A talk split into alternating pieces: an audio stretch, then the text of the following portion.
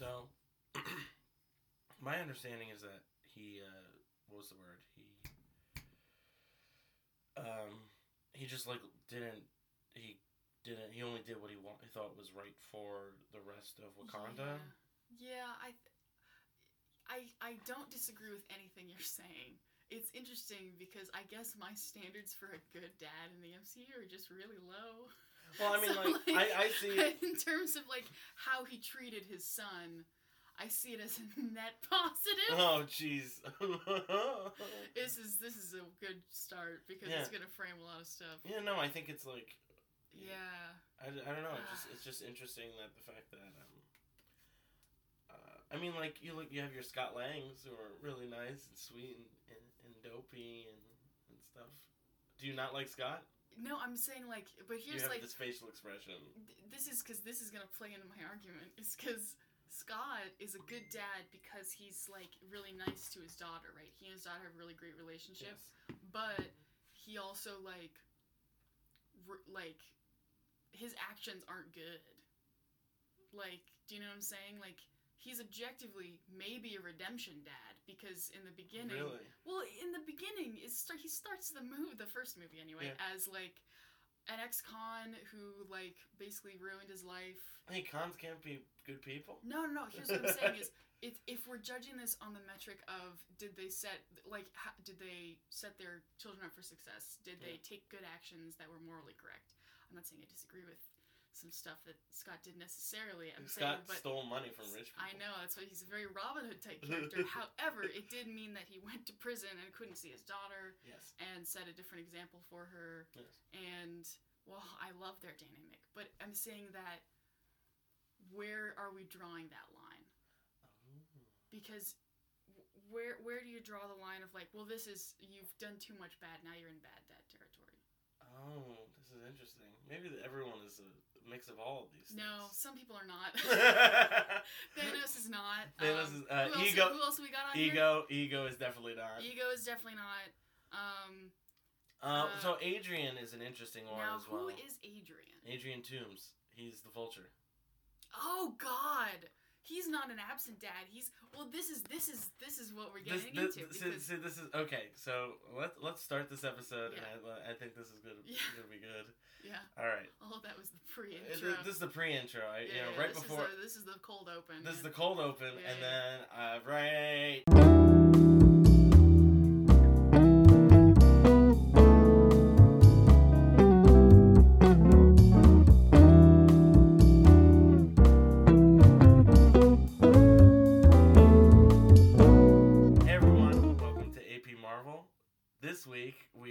In the basement of an undisclosed location in Seattle, Washington. wow. Yeah, yeah, yeah. Ominous. Love it. Let's let's keep it going. Yeah, and now you got me, Anthony. Uh, And Here. now and now you got me. now you got Sam, Oh, you got me. returning Uh. returning special guest Sam Riordan. How are you? you said my last name wrong. How? It's Reardon. Fucking Christ! Yeah, I I'll know. just edit that Every, part. it's so funny. Everyone always gets it wrong. I just trusted you. That's fine. Don't trust It's me. co- it's okay. Anthony, pay one. Oh, oh man. Now, now, do you understand? No, no, it's okay. I've understood for many years. I know, I know, Uh, I know. You're also in that club, which is why I'm not actually. did I ever tell you the story about what happened with that name, Pay oh One? no. I was in, uh, it was freshman year, and some people who are listening actually probably know this story. So, uh, back in freshman year of, uh, Pete knows the story.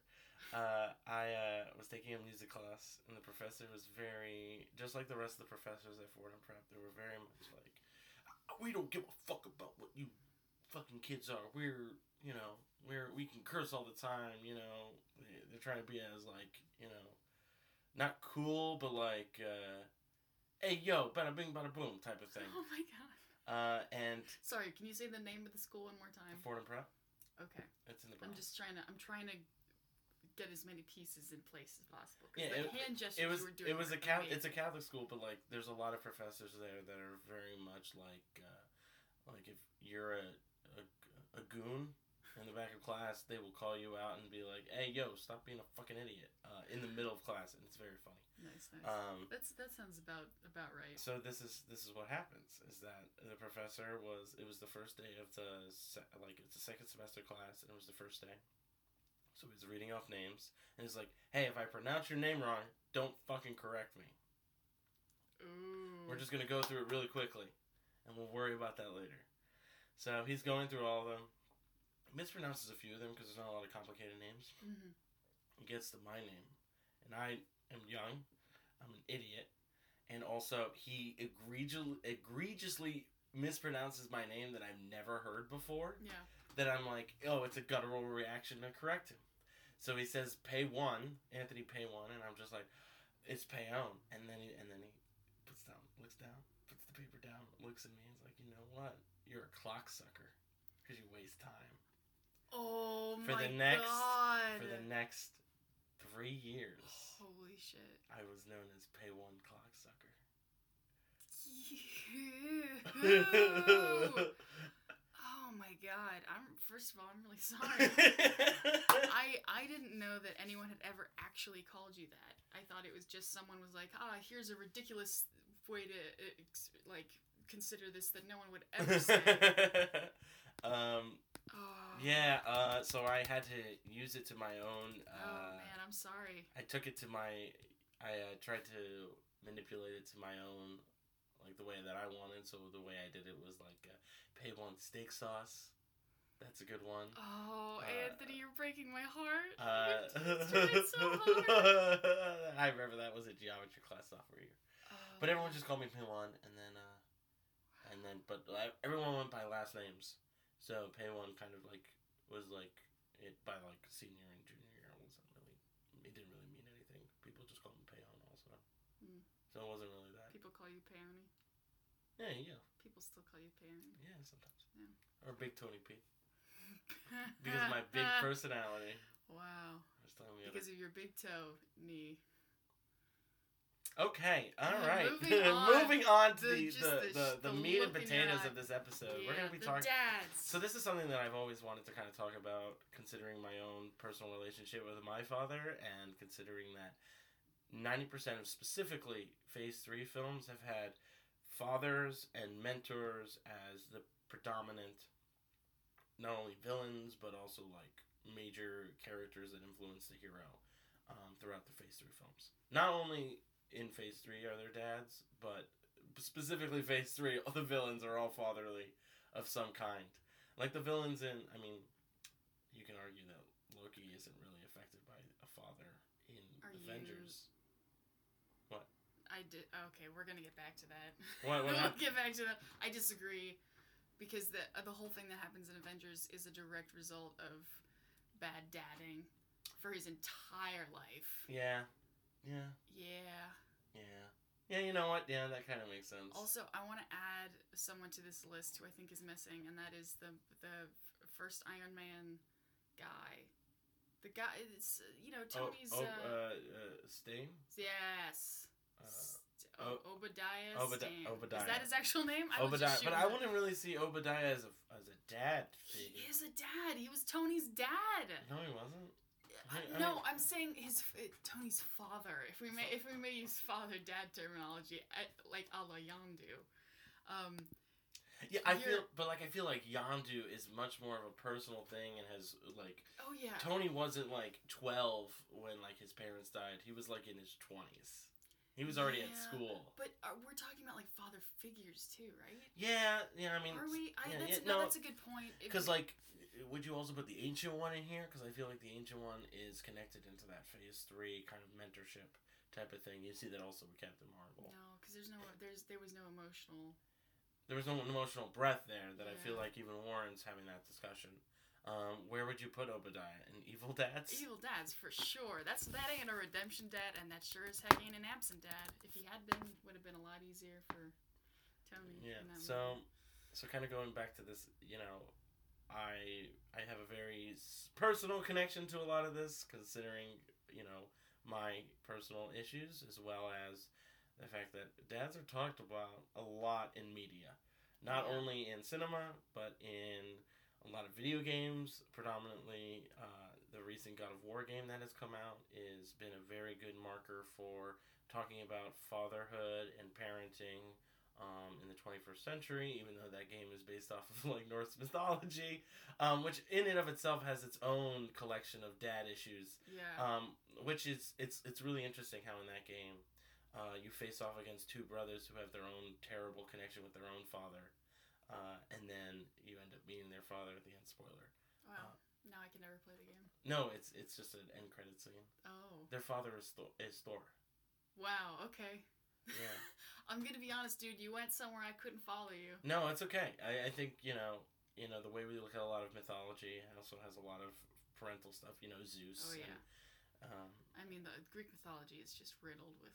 terrible. with To, I mean, I mean, just every kind of Goya, flavor of dead, bad, bad dad. Goya did the whole painting of Jupiter eating uh, Zeus, right? Yeah, well, along with all of his other kids. Literally all of his children. nice, nice. Yeah, What a good dad. what a good dad. But yeah, you know, you also have Bioshock Infinite, Last of Us that are predominant. You know, massive father figures are in those films and how, uh, in those games and how they uh, affect not only the players but artists and writers who play those games. Yeah. But now we're going to be talking about the MCU, which is filled with our collection of dads. Riddled with dads. Yeah, so this is the daddy episode. Oh. so, Sam, you know, give me a good breakdown, for, in your opinion, of what you think dads are like. You know? this is such a weird. What do I think dads are like? Yeah, well, let what, me what is, what's your opinion of dads? Specifically in the MCU. yes. Okay, that narrows it down a little bit.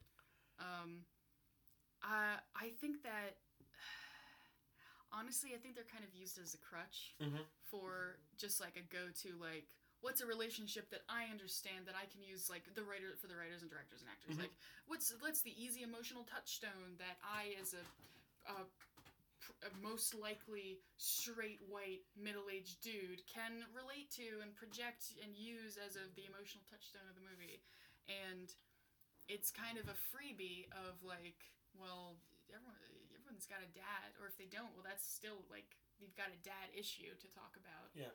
um and we see very few it's interesting if you ever want to do a mom's episode that would be interesting too Mhm. because it's such a difference the relationships that the characters have with their moms because the moms are either totally absent uh, or like either dead or have no lines or have a really interesting nuanced relationship like not to delve too much into it but like thor you look at all of the movies center like the, the plots are caused by his relationship with his dad but the emotional resolution is influenced by his mom it's not his mom is never a, like a load bearing pillar of the story but a lot of we, we see like in endgame he has that talk with his mom Yeah. that is like good Yeah. like it's, it's like a really good thing to help yeah. him get out of his like really severe depression. Well yeah to an, to an extent To an but, like, extent, yes. but we like there's so much more nuance there but then we also have like you know peter quill's dead mom who exists literally as an object of like everyone's affection but she's dead she couldn't you know like the whole thing with ego of like uh, We'll, get, we'll get, into that. Yeah.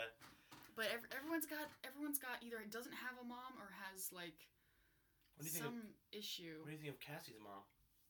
Ca- see that the few exceptions I would say are uh, Cassie, Mhm. um, like from Ant Man, um, like the Queen of Wakanda. Oh, well, Cassie's mom. I forget her name. Oh, I forget her name too. Yeah. She's she Played by uh, what's her name? played by the excellent lady who is also in Thirteen Going on Thirty Yes, yes, yes, rival. yes. Thank you. and I'm so sorry I don't remember her name. Yeah, I'm forgetting her name too. But I'm yes, so that is how I remember her. Is the rival in Thirteen Going on Thirty. Yep, yep.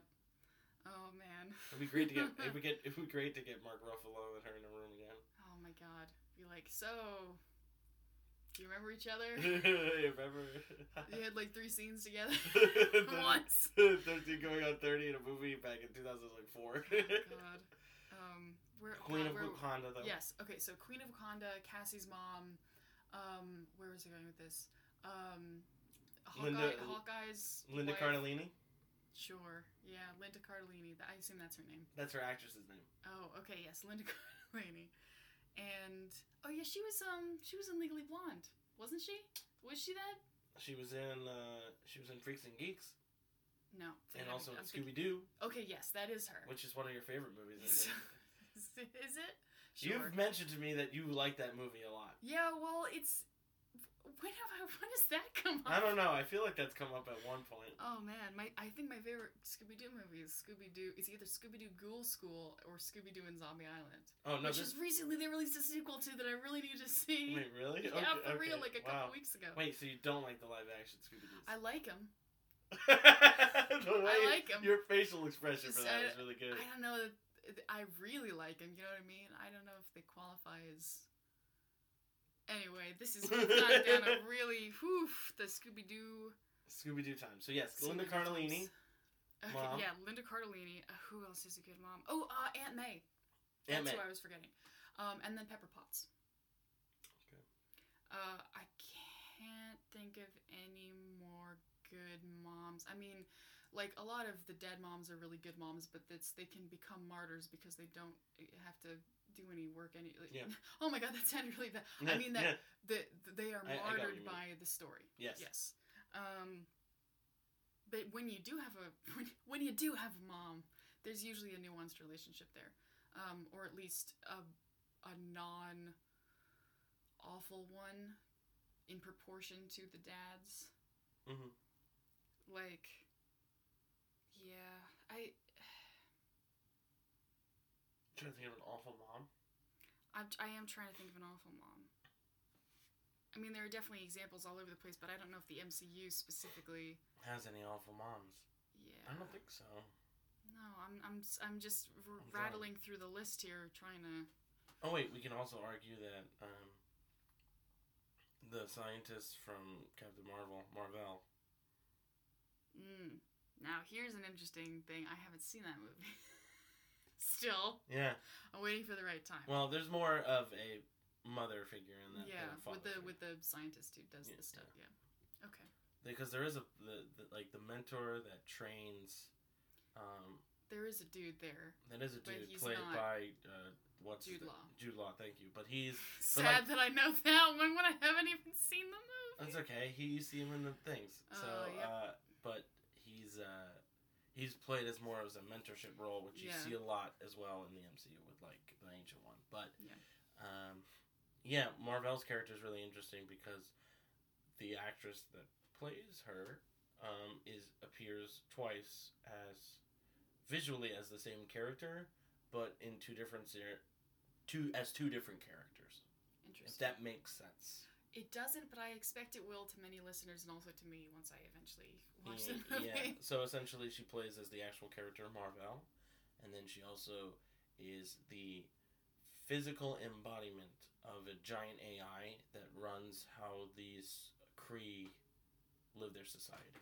Okay. So the Kree are basically the way that the Kree society is basically run is by a giant supercomputer, and I'm forgetting how the name of the com- supercomputer. That's fine. But when you kind of go into a trance to interact with the supercomputer, it creates a manifestation of a physical form, and uh, based off of someone in your own personal life that Aha. has like either passed on or someone that you look up to, and it's this character that you don't you never see throughout the movie until the end, and then you realize, holy shit, this is what she is. Hmm. This is why she has such a personal connection to her every time she interacts with the giant robot thing. All right. That's it's a weird way to just kind of summarize it and paraphrase no, it. no, no, no, I gotcha. I now I have I have some interesting things to look forward to. So that's like um, that has some interesting things about you know motherhood, and I think having an episode about motherhood would be really cool. But we're talking about dads. Yes, it's dad time. it's dad time. Um, Let's get down to the dads. hey, I, just, Sorry, I do want to say Ant Man. Ant Man, and Ant Man, uh, and uh, and Oh yeah, the mom's back. well, No. That's another mom. That's another good mom. Sorry.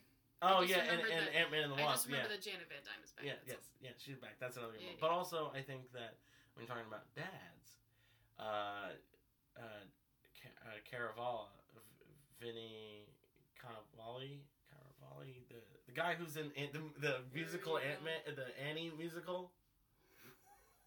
You Oh, remember- oh, you remember oh, what? He went to he went to Carnegie Mellon actually. Where are we going? I you, you where, The are we- stepfather. where are we? The stepfather in Ant Man.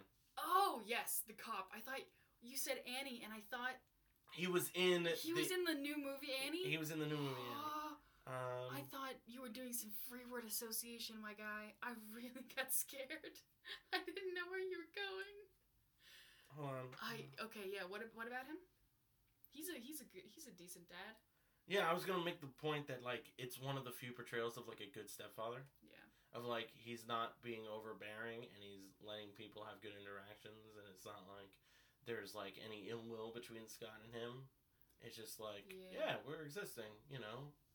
Move, expect you see that a lot more in Ant Man and the Wasp, Yeah.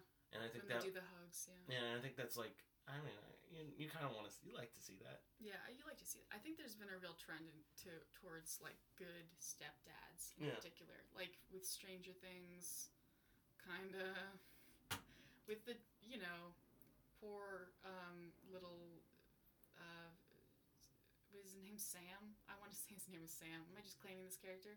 The one Stranger Things from season two. I'm forgetting all of this. He died. Oh, but he wasn't a stepfather. Well, not. Uh, that's why I said almost. Like he was just dating. Yes. Yeah, but he he became a fatherly figure Yes. towards the child Will. who's Will Yes. towards Will. Um, It's okay. It's and early. oh, it's uh, it's not that early. I think they, they don't know that. they don't know it's seven a.m. Uh, 7 7 a.m. a.m. 7 a.m. 7 a.m. Waking up in the morning. Gotta be fresh. Waking up in the morning. Um, oh, where was I going with that? I don't know. We're talking about stepfathers. Yeah, I I just think there's been. I think there are more often good stepfathers than stepmothers, mostly because of like the evil. Okay, I'm ve- I'm veering way off topic. Let's let's narrow. Let's focus. Bobby back. Cannavale. Okay, Bobby Cannavale. is Why the did you mention him? Because it's just a good stepdad. It was a good portrayal of a stepdad. I think Cassie's lucky she's got two good dads. Yeah, two good dads. I think in a way he was a redemption dad. Sorry, the categories are. yeah, so the categories that we came up with, kind of like looking at an analysis of a lot of the MCU dads, not all of them, but most of them, um, are. And uh, this is Tony's work. I, you should. This is my thing. So you have good dads, you have your redemption dads, you have your evil dads, and then I want to say absent dads. I couldn't really think of a fourth one. Yeah. It's I think absent dads is an interesting one because it's like not only absent um, physically, but also absent emotionally um, when it comes to how you raised them or living a double life almost. Okay. So you're not entirely truthful with your child. That's why I put that's why I put him in here. I'm circling something on Interesting. this computer. Now, this this raises something that what what what you've just described doesn't so much sound to me like an absent dad, which like that's definitely a category. Yeah. But not be like being emotionally absent sounds like a different category, which is like crappy dads. Like they're not evil, Yeah, but they're just like shitty. yeah, They're just I'm- like not a good dad. And like I don't really know how to describe that I think well, I think or that- categorize it. I think Howard Stark is a crappy dad. Do you know what I'm saying? Like he he was a guy who did a lot of good for the world, but he was just kind of a shitty dad. He wasn't like abusive question mark, but he was just like emotionally unavailable. Uh, very absent in his Yeah, own. very absent. Do you think that?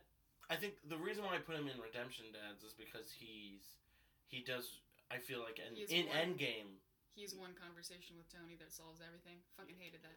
Aww. Um, we, don't, we don't need to get back Aw. into the end game bullshit, but like that one conversation didn't make up for a lifetime of neglect. Like no, that's. Uh, yeah, you're right. There's so many. We don't We're have not, to. we don't have to get back into Endgame. Did you know that Chris has been watching it? Actually, uh, has seen it multiple times since, and he's and they've actually liked it way more than they Really? initially. Yeah. I'm so sorry to. I guess I I guess I should rewatch it at some point. You should I hear our ranking episode. We ranked it number one. out of what All the other movies in the MCU. did you really? Yeah. We actually Are had you like a with me? no. We actually had a really interesting breakdown on why that is. You should listen to that episode and then yell about it, and then we can have an episode Anthony where the- you you yell. I didn't look. There was two other people in the room. There was two other people in the Who room. were those two other people? Izzy and Chris. Okay, yeah, I I was counting them as the we see. Here's the thing. We each individually had different movies as our own personal yeah. list. So it's kind of split. The I didn't have Endgame as my number one. I think I had Thor. I had Thor Ragnarok as my number one, but because of the way that we rank the movies collectively Yeah. on all the other ones, Thor Ragnarok got put third, and then it was uh, Black Panther, and then Endgame. That's. I mean, that's how split votes.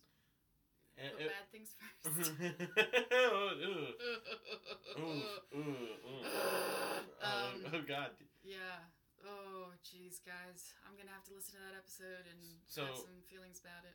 Yeah, so we kind of, I, I kind of wanted to go about it the way that um, Ranking of Fighters does their rankings, which is in Giant Bombs. They like pick something, they, they pick the, the movie or they, they, they pick the game, and then they're just like, okay, this is number one, and then they pick another thing, and then they compare it to, is Yeah. this better than this, and Yeah, then do I'm that. down with that. Yeah. So like that type of rating system. Just like how Rank King does it. pick a random, yeah. So pick like a random, pick a random MCU movie, say Age of Ultron. It's like okay, Age of Ultron number one.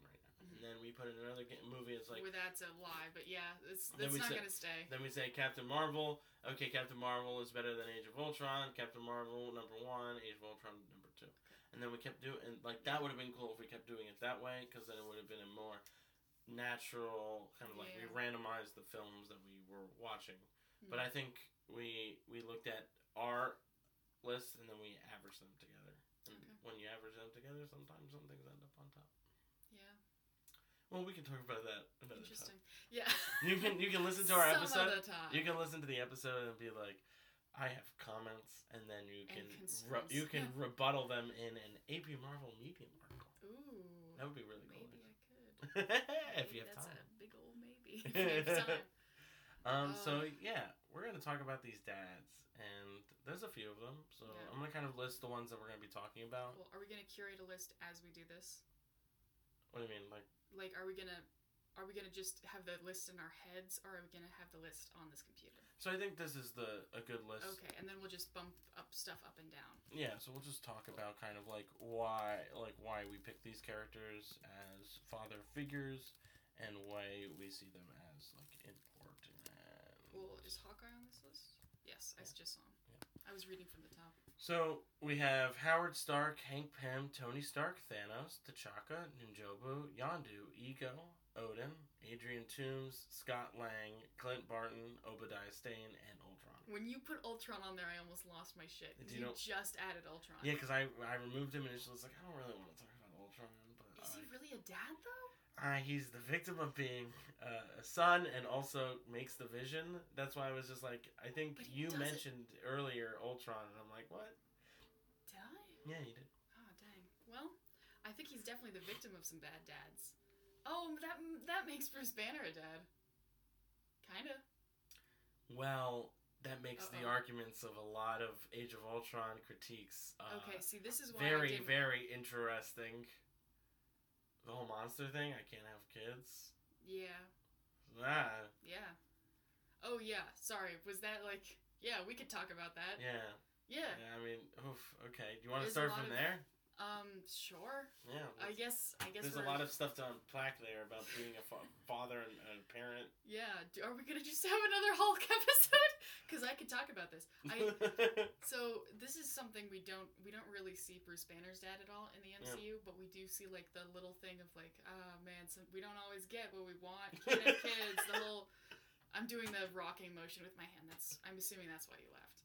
Um, yeah. yeah, I but uh, just to give some context, because okay. what I said wasn't for, all for the people at home. for the people at home, um, or on the transit or wherever they are. Oh, Um, yeah, you know. Uh, but I, Transit is your home. oh my god, I hope not. oh, gee, feels that way sometimes. Oof. Um, oof. Uh, but no, so so there is an interesting thing to say there of where like Bruce Banner doesn't have a father figure. hmm He has an absent dad in the MCU. Yeah. But from what we can surmise based on all of the comics, probably like a real shitty dad, like an evil dad even because of the way he treated his son and, Yeah. and wife and stuff. Um, and then Bruce wants to have kids. Yeah. We assume. Uh, but can't or assumes he can't or shouldn't. We're not it's not quite clear if it's a genetic thing or like if it's a biological thing or if it's a psychological thing. Mhm. We'll see Um, in She-Hulk. Hopefully, No, what? That's not That's not what that is. he's gonna appear in it. Yeah, because he gives her a blood transfusion. It's not like she's his kid. No, but like, they'll talk about it in the thing. Okay, well, uh, t- cool. Maybe, maybe. I sorry, I was thrown by w- why I. Okay. Any, anyway, yes, that would be cool. I would like that. I am excited for him to appear in She-Hulk, and I'm excited to see what they do with She-Hulk. I'm also very afraid. Well, we don't have to. Your fears are very natural, Yeah, very, very, very, legitimate, very legitimate. very real and valid. Um, Your fears are Jesus, valid. um, the spookiest way you could have said that. Um, Happy Halloween. the uh, but so he ends up creating this child basically with Tony, which there's a lot to tap into there. Um, that- but we won't of um, like. but he invents a son, essentially, Yeah. which is such a thing. Which is they don't do anything with it. No. Especially because Vision like immediately dies. but in like he's appears for like five seconds in Endgame and then he's dead. Oh yeah, yeah. He like I'm not saying chronologically, but I'm saying on, in terms of screen time, Vision gets zero character development in any way except for like I believe in humanity. Then he's gone, and then he's in a romantic relationship with Wanda that my God could have been so interesting and cool, but they ruined it. well, we'll see how WandaVision works. Yeah, I guess we will. Um, uh, so Ul- Ultron, but Yeah, why? let- so why let- is Ultron a dad? Because I don't really he understand to how make he's Vision. involved in that. He wants to make Vision, but that's so he can become his own son. I don't think that. I don't think it was that. I think it was Well, because he doesn't want to become his own son. That was that was being silly. But he he, well, he didn't create. that statement has interesting connotations in the does. sense of like, what does it mean when your father kind of wants your child, like wants his child to be like him, kind of making the child in your own image. There are thing. interesting things to say there. However, that is not Not developed at all. It's not developed, and it's not even like the point of that arc. It's just an interesting way to phrase that. That has connotations, but like what he actually did was just creating himself a new body, which Yeah. that has interesting personhood, con- you know, connotations, and you could do a whole episode about like trans narrative implications in the MCU and like the things that has, and like Oof. Just well because a lot of a lot of characters like you could talk about like Cap- so oh this is turning into something else. Just to be very succinct a lot of characters have bodily transformations in the MCU Yes. and that that leave them reeling and leave them feeling out of place or they transition away from that Hulk Captain America um, Black Widow um, oh, fuck who else? Ultron am I cursing am I allowed to curse Yes, we can Yeah, curse. all okay, I I- fucking curse all the I, time. I, fi- I figured. I just, I always have a sudden panic. Um, I think every time I'm on an episode, I have a sudden panic. Um, yeah, there, but there's, there's a lot of, there's interesting things to talk about there. Anyway, back to the dads at hand. Back to the dads at hand. I think. Yeah. I, d- I just don't know if Ultron is a dad. Okay. Because he didn't ultimately have any hand in creating Vision. He set him up, but the intellectual, emotional, and like physical aspects of Vision Mhm. are not. He's just not there. Okay. At most, I think he's an absent dad. Okay. In every in every sense. Okay. So out of this list that I, since I just removed Ultron from it, who do you want to talk about first?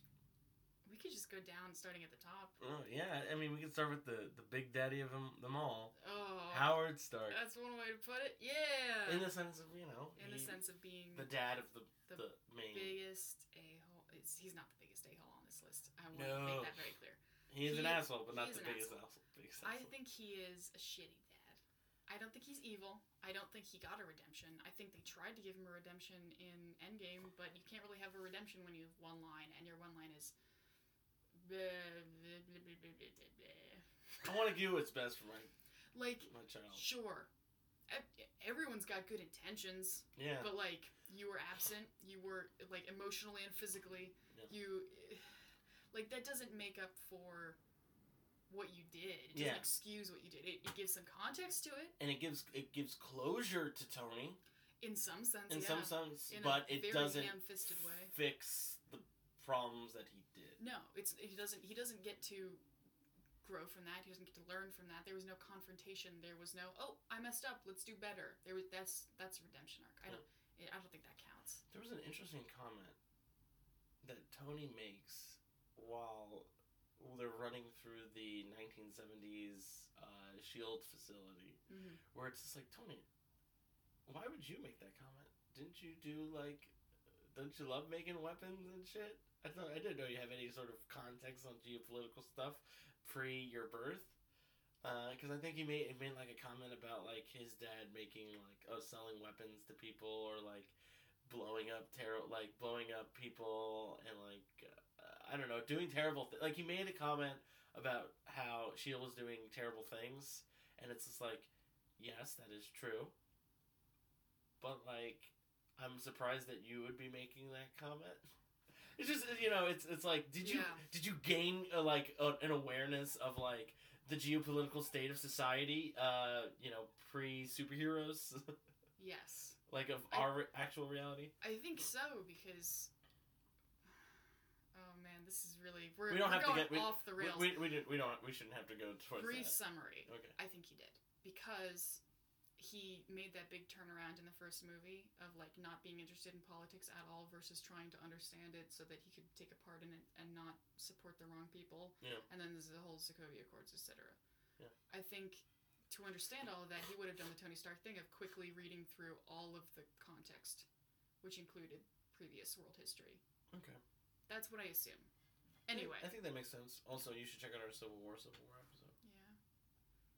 because I'm on Team Cap I listened to some of that. I just can't remember it. okay that's fine Yeah, because I, I listen while doing other stuff. no it's okay that's good that's what we want people to do Oh. but um yeah Howard Stark Yeah, I was on Team Cat for that one too. Um, that's why I think that's why I didn't join that one because the call went, the bad signal went up. Pardon my cross universe references. it's okay But uh, and then there were so many people on Team Cap, and I was like, cool, I'm gonna bow out of this one, folks. Y'all have fun. I, I'm not gonna play devil's advocate on this one. Yeah. Um. Anyway. Yes. So Howard appears in Iron Man 2 Mhm. as well as a as a literal absent father. Yeah. Uh, that who tells al- his son not to play with things? tells his son not to play with things. Who. Uh, But the thing he was playing with was, Was the, the was the love, was was the the love. the secret love that he had for his son that he hid in the monument. this is of the for this is for you, son. God, you are the future. This is the future. My greatest creation, which is- some- an interesting thing when you talk like greatest creation with then Vision and then with uh, Tony and his daughter and all that stuff. Uh, man, you don't call your kid your greatest creation. Yeah. Not in that way. No, I feel like. I, I, Like my, this is my dad I did this. Think, This is me. I think my dad has said that. That's rough. Yeah, that is rough. Oof. Big Oh, I haven't I haven't mentioned my dad. I've got a pretty cool dad. Pretty chill. cool. Every time I, I hear people having cool interactions with their parents, it's like, oh, that's nice. Uh, sorry. Yeah, that's not, my, it's not my fault. You know, it's just No, my dad and I are pretty chill. circumstances of like, oh, uh, you know, seeing people like nice family photos, and then assuming that the niceness in the family photo carries out throughout life. It's like, oh, that must be fun. Yeah. Going to Disney World and not having yelly arguments every twenty minutes. Wowza. Well, I've never been to Disney World or Disneyland, so. No, just implying like a classic standard like family vacation. Yeah, but like yeah, like the the. Because I like go on the- family vacations where like it's just constant yelling, Yeah, and it's like now I'm just tired. yeah, So. yeah. That's rough, buddy. Oof. Anyway, Back to the dads at hand. back to the dads at hand. So Howard Stark, I mean, I think he starts off. Well, he's the first one, so he starts off at both the bottom and the top. Yeah. But he's gonna stay near the bottom. Is would be my. Oh, we're ranking. I don't want to. Are we? Rank, don't- Oh, okay. I thought yeah. that's what we were doing. We don't yeah, have to okay. rank the dads. Cool. That simplifies things. That's why I got confused earlier. Yeah, We're just categorizing them and just kind of seeing. I was talking about our ranking episode in the sense Yeah. of like. I I thought we were gonna. Okay. no, we're not. Gotcha. We're just looking at them and just kind of talking about them. I don't think there's no need to rank them. Okay. Cool. Most of them are kind of shitty. Yeah, that'd be a broad spectrum, and by broad I mean very depressing. yeah, oof. Uh, so Howard Stark, shitty dad, not like evil necessarily. Yeah. But just like a shitty dad, Yeah. and kind of a shitty guy. Yeah. Oh, just, definitely. Just shitty. Yeah. Yeah, he probably, you know, helped give, make, you know, the imperialist war machine. Ten times better. Oh, yeah, he said something about that. That's what Tony said. Something about the imperialist war machine, which was just like. I, I'm not. I'm, I'm kind of surprised, It's Tony, really that you were ironic saying that something. he says something about the war machine when his best friend is named War machine. Yeah. Alrighty. Moving on to the next. Riggedy rough. Mm, we're moving on to the next dad. Yeah. We're talking about Hank Pym. Hank Pym. He's a redemption dad, sort of.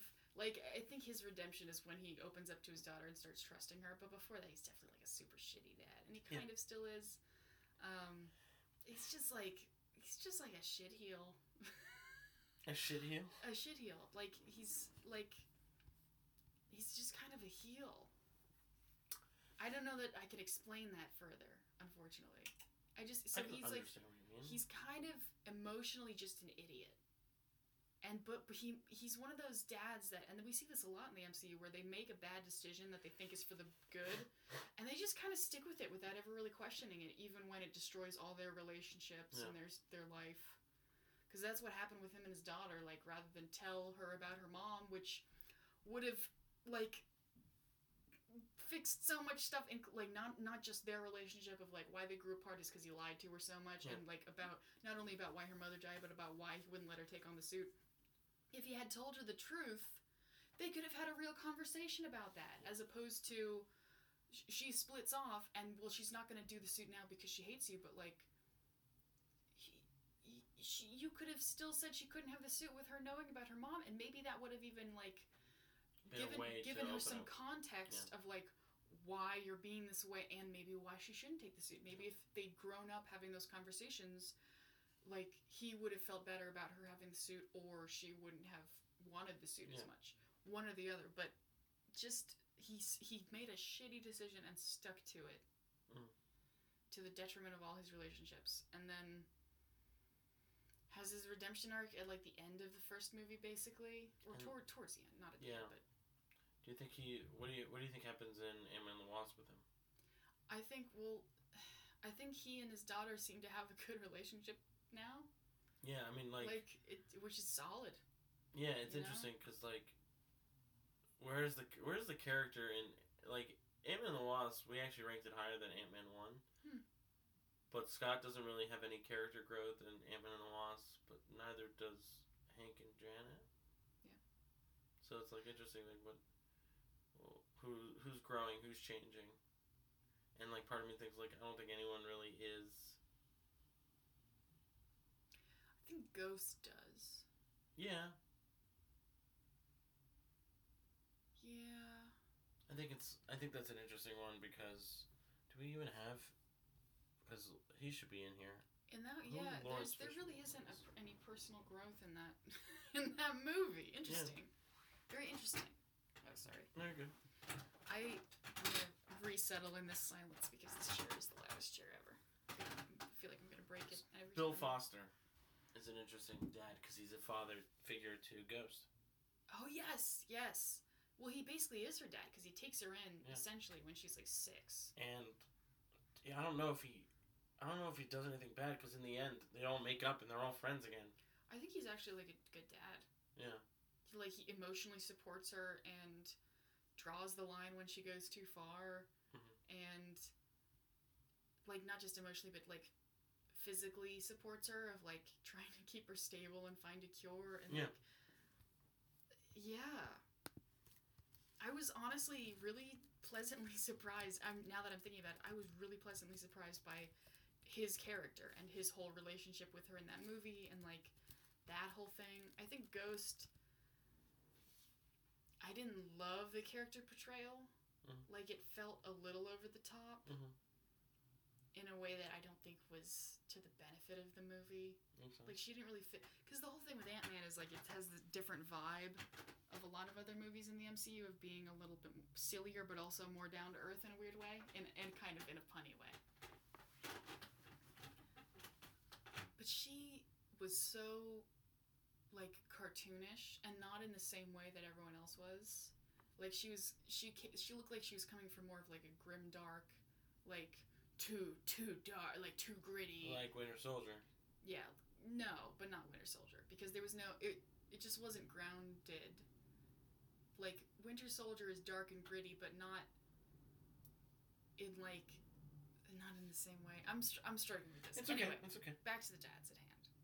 Back to the. to- That's my. We talked a lot. We talked a lot about Bill. We talked a lot about Yes. Hank. Do- Are you? Do you want to talk any more about Hank, or you think? You're good with I it. think I'm good with Hank. Talk about Scott now since we're just on Ant Man? Yeah, we're yeah we can talk about Scott. Good dad. Good dad. He's just a Fucking good great dad. I think he's he might even be a redemption dad because, I mean, this we, I think we were talking about this in the cold open. He's first he's pretty absent because he has made some choices that, while perhaps morally have some weight and Yeah. are cool, as as the Dairy Queen uh, manager said, super cool. He makes choices that remove him from his daughter's life and all that stuff, but is still emotionally supportive. So he's a good dad. Yeah, Yeah. He's just a good dad. he's just good. Yeah, I he mean like shows he shows up, he commits. It's like the one thing he does commit to is trying to be a good dad. I love him in Endgame. I think him in his interactions with older Cassie is just interesting. I yeah, I should I should go back and rewatch those scenes at the very least. Now that I There's have only a full few, but Yeah, exactly. but it's there's just like two. interesting, kind of like holy shit. Yeah. Know the, the weight of what's happening, but Yeah. like, how that affects his, you know, him being a father in the future. How's that gonna work out? It's gonna be interesting. I um I would like to see I a hope- third Ant-Man movie. be it would be it would be something. I'm I'm just so like kind of nervous and burnt out about all post Endgame movies. A lot of people are. We are collectively at AB Marvel. We're just kind of like burnt out. Yeah. Like we're just dealing with a lot, but also like, where's we, our drive is kind of missing because we don't know. We have we're we're just completely lost in the ether. Yeah. And like maybe like you know in the spring when Falcon and the Winter Soldier comes out, it's like fun and entertaining and a good Yeah. buddy cop thing. And it's like, oh, I'm excited. And then how, how Black Shazam?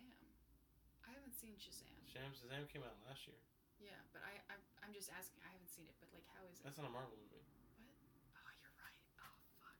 It is good. Oh fuck. That's why I was like, why haven't we talked about Shazam? Because there's a ton of dads in that. Why did I think it was a Marvel movie? I've embarrassed myself. Because I'm remembering now Because his, that 'cause Superman and Batman hang is, out with Shazam all the time. his what character am I name doing? His character name is Captain Marvel before they changed it to Shazam. Oh, that's right. Was like in the 50s or 60s. Yeah, I So it will. doesn't I really matter. Because I, I, I, I may not have seen the movie, but I did read a lot of wiki stuff because I that's what I do. But Yeah. anyway, so sorry. Back to the dads at hand and not Shazam.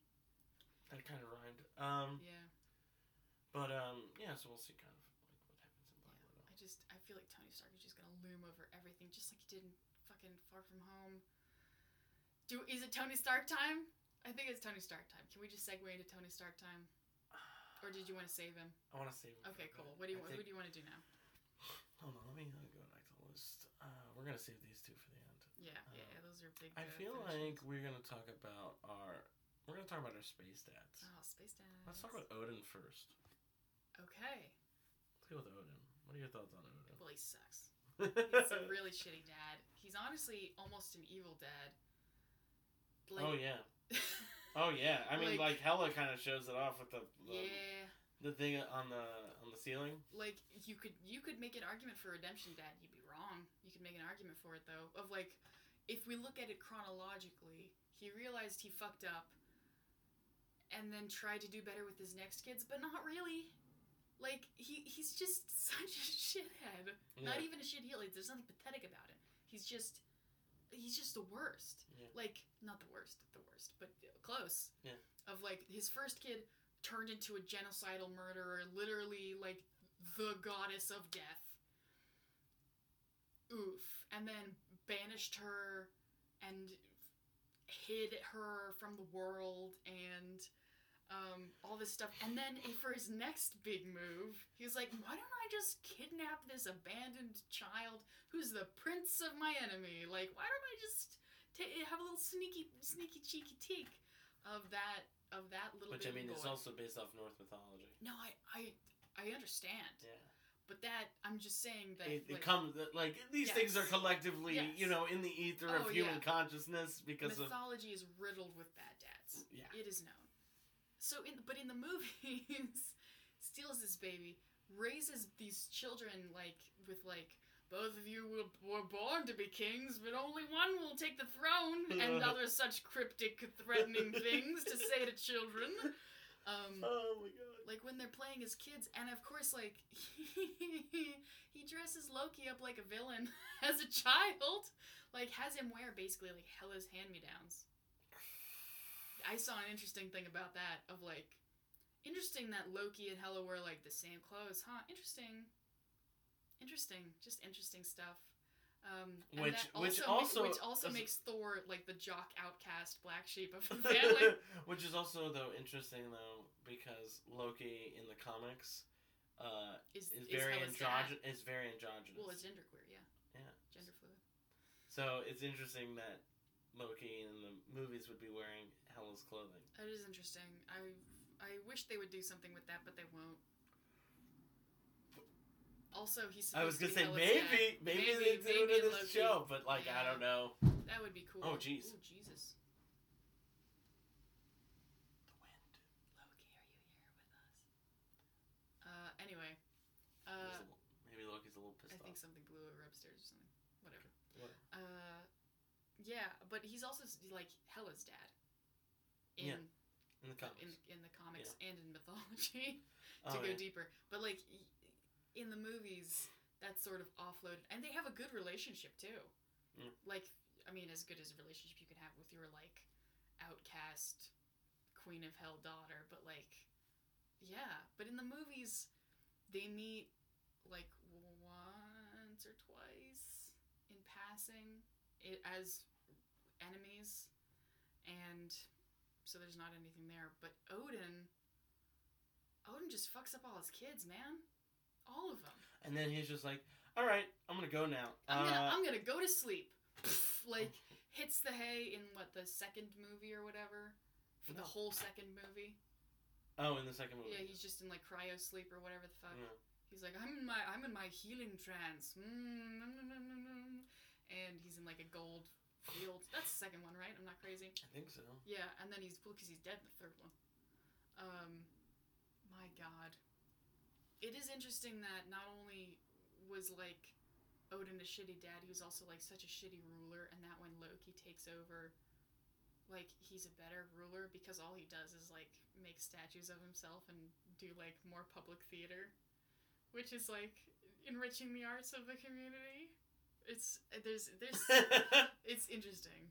Um, Public theater is a very. That's a very Taika Waititi thing. Yeah. do. Oh yeah, and to have Matt Damon, so good.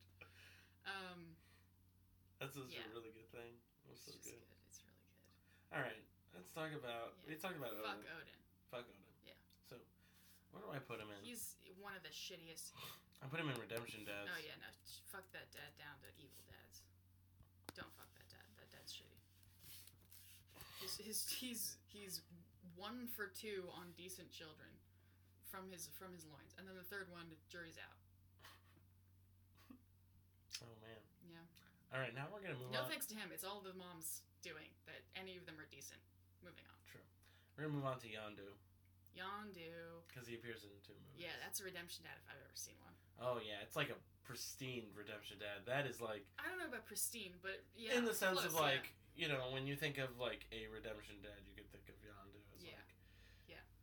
Shitty in a lot of respects, but also I don't know how to be a parent. Yeah, like it's it doesn't excuse his absolutely awful parenting, but it is interesting to give some context of he was, you know, he was trying to dad the best he could. Mhm. Eh, Yeah. not an excuse, but it is it it gives some interesting weight to his character. yes. And then like Which he, has some he- which has some interesting like because I mean you know James Gunn writes very personally. A lot of the situations that he writes about, like his favorite character is Rocket. I'm really interested to see what he does with Rocket's backstory because I think that's going to be the third. That's going to be a lot That's of what, what the third is going to be because I think I think it's going to be Rocket's end movie because well because Rocket is a raccoon. Yeah. Raccoons don't live very long. Shut up. Here's, well, here's the thing about Rocket. Like, he makes that crack in the first movie, but he's cybernetically enhanced.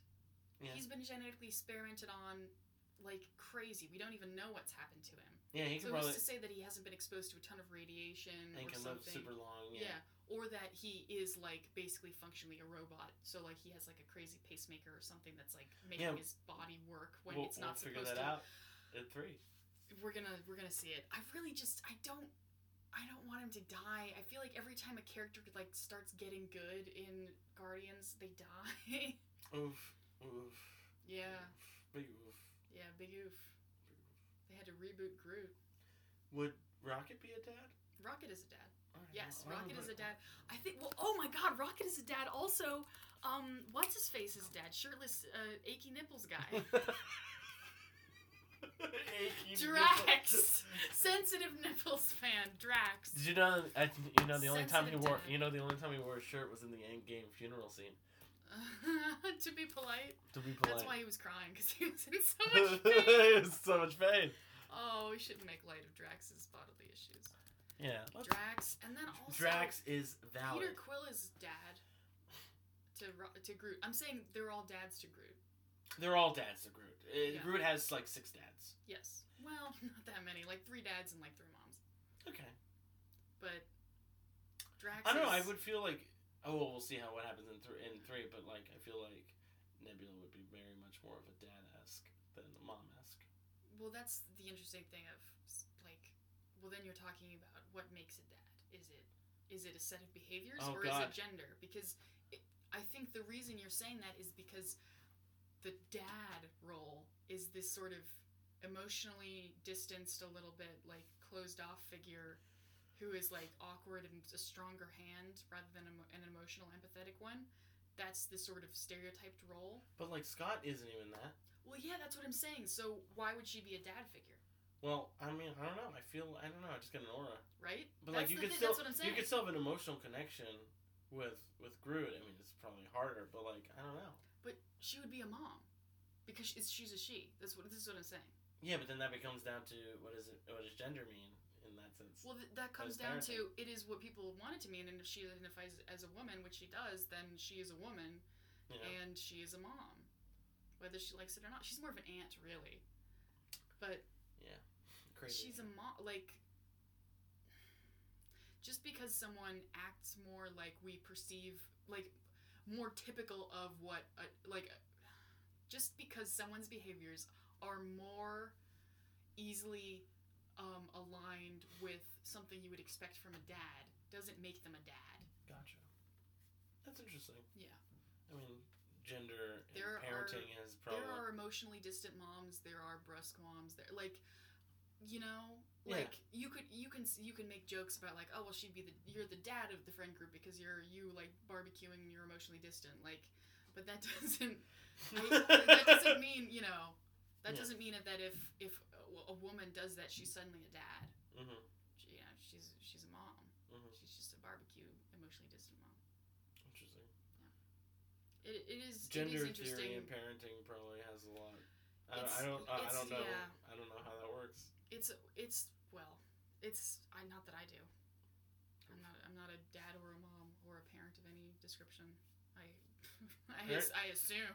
Parenting is weird. I feel like we should have done this with an actual dad. yeah. Let's get a dad in here. Can we get a dad? Can we get a dad? Can so, excuse Dad? me, waiter. Can we get a dad Can we in get here? like three dads? There's a dad in my soup. There's a dad in my soup. Oh, Yondu. jeez. Yeah, but like, There's a uh, dad. There's a dad. A. Okay, let's talk about Yondu. Let's cast all the all the moms and dads talk aside. Sorry. I need to I need to get. I need to settle in. Get serious. Oh man, we need to crank up the speed on this because I gotta go soon. No, that's okay. I assume you do too. I do, but like, Yondu, Yondu. shitty dad to start out with. Redemption dad. By the end, good dad. Yeah. He gives Peter solid advice. He, you know, it turns. It's it's a very. Oh man. Okay, so I I, I don't want to talk too much about this because, as we both know, Lindsay has done a much better job of talking about Yeah. Yondu in the Guardians of the Galaxy 2. Of like how he's shitty, but like Lindsay there's Ellis. still love there. Yes, Lindsay Ellis. Sorry, YouTuber. YouTuber, film critic. Yeah. Lots of good opinions about things that are like you know based on a lot of research and study and Yeah. stuff. Um, and she, she had a really interesting episode on uh, Guardians of the Galaxy 2 and specifically about like points about Yondu and Peter and that relationship and how that's sort of fraught and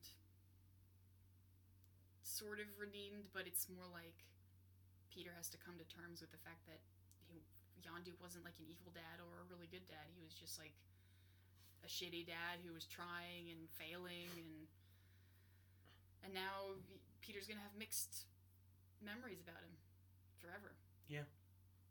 But you know that kind of that send off that the Ravagers gave him was really touching and sad. Yeah, and also, great. Yeah, and also the the heart to heart that Yondu and Rocket had was kind of really interesting, considering that Rocket also being a father. Groot. Yeah. Um, it has really interesting implications on like how Rocket moving forward being a father. You Yeah. know, considering that his technically his son's been dead for five years. Oh yeah. Oh my God. Rocket just lost five years of his life. His short, his presumably short life. He didn't lose it. He look- lived it. Yeah. Well, I mean, he doesn't look. Yes, but he doesn't. He didn't get to spend it with anyone he loved. He, that's gonna have interesting implications. He Yes. spent five years with a bunch of strange human Can I beings. just say I'm so fucking mad that Thor went off with the Guardians. Get out of there. That's not your soup. Get that dad out of that soup. Cut that that out of the soup. He's not supposed to be. He's gonna okay, ruin the whole dynamic. It's okay. It's okay. It's okay. I'm so We'll- worried. We'll, see what happens. We have movies to describe that. Now we have to talk about what has already happened. Let's talk Yeah. about what's already Let's talk about these dads. Ego. Let's move on to ego. Ego. Holy evil shit. Dad. Evil Shitty, dad. evil, Terrible dad. bad dad. Bad dad. Next dad. No, well, I mean, like this has a lot. The reason kind of like I wanted so to do this episode was because of ego. Yeah. No, I, I didn't like- actually mean we should move on. I was Oh, just yeah. kidding. But um, yeah. personal connection, not in the sense of like you know, kind of forcing you know your your child to do kind of what you want them to be, and realizing I don't want to be a part of that, even though it's like oh you have all this in your in well like in his case literally in his blood, but like whether it be like in financial situations in political situations, it's like I don't want this. I don't want to be a part of this. I don't want to be attached to this, Yeah. which is has very personal uh, relationship you know issues with my life um, where it's like I don't want to be a you know a racist, wealthy asshole who exploits people.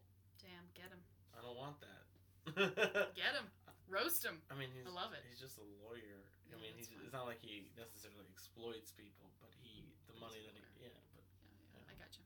it's very different things. I, I was genuinely here for that. That wasn't me. No, I understand. I was, yeah, yeah. You're, good. You're good.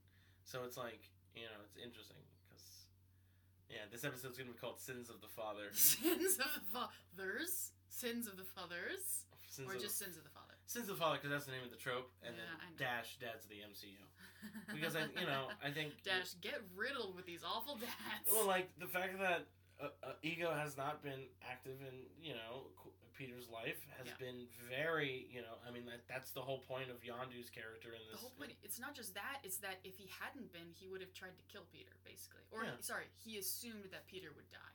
Yeah, and it's like Like the, like, uh, like a homicidal dad. Yeah, I this- don't, you don't get much worse than that. Yeah.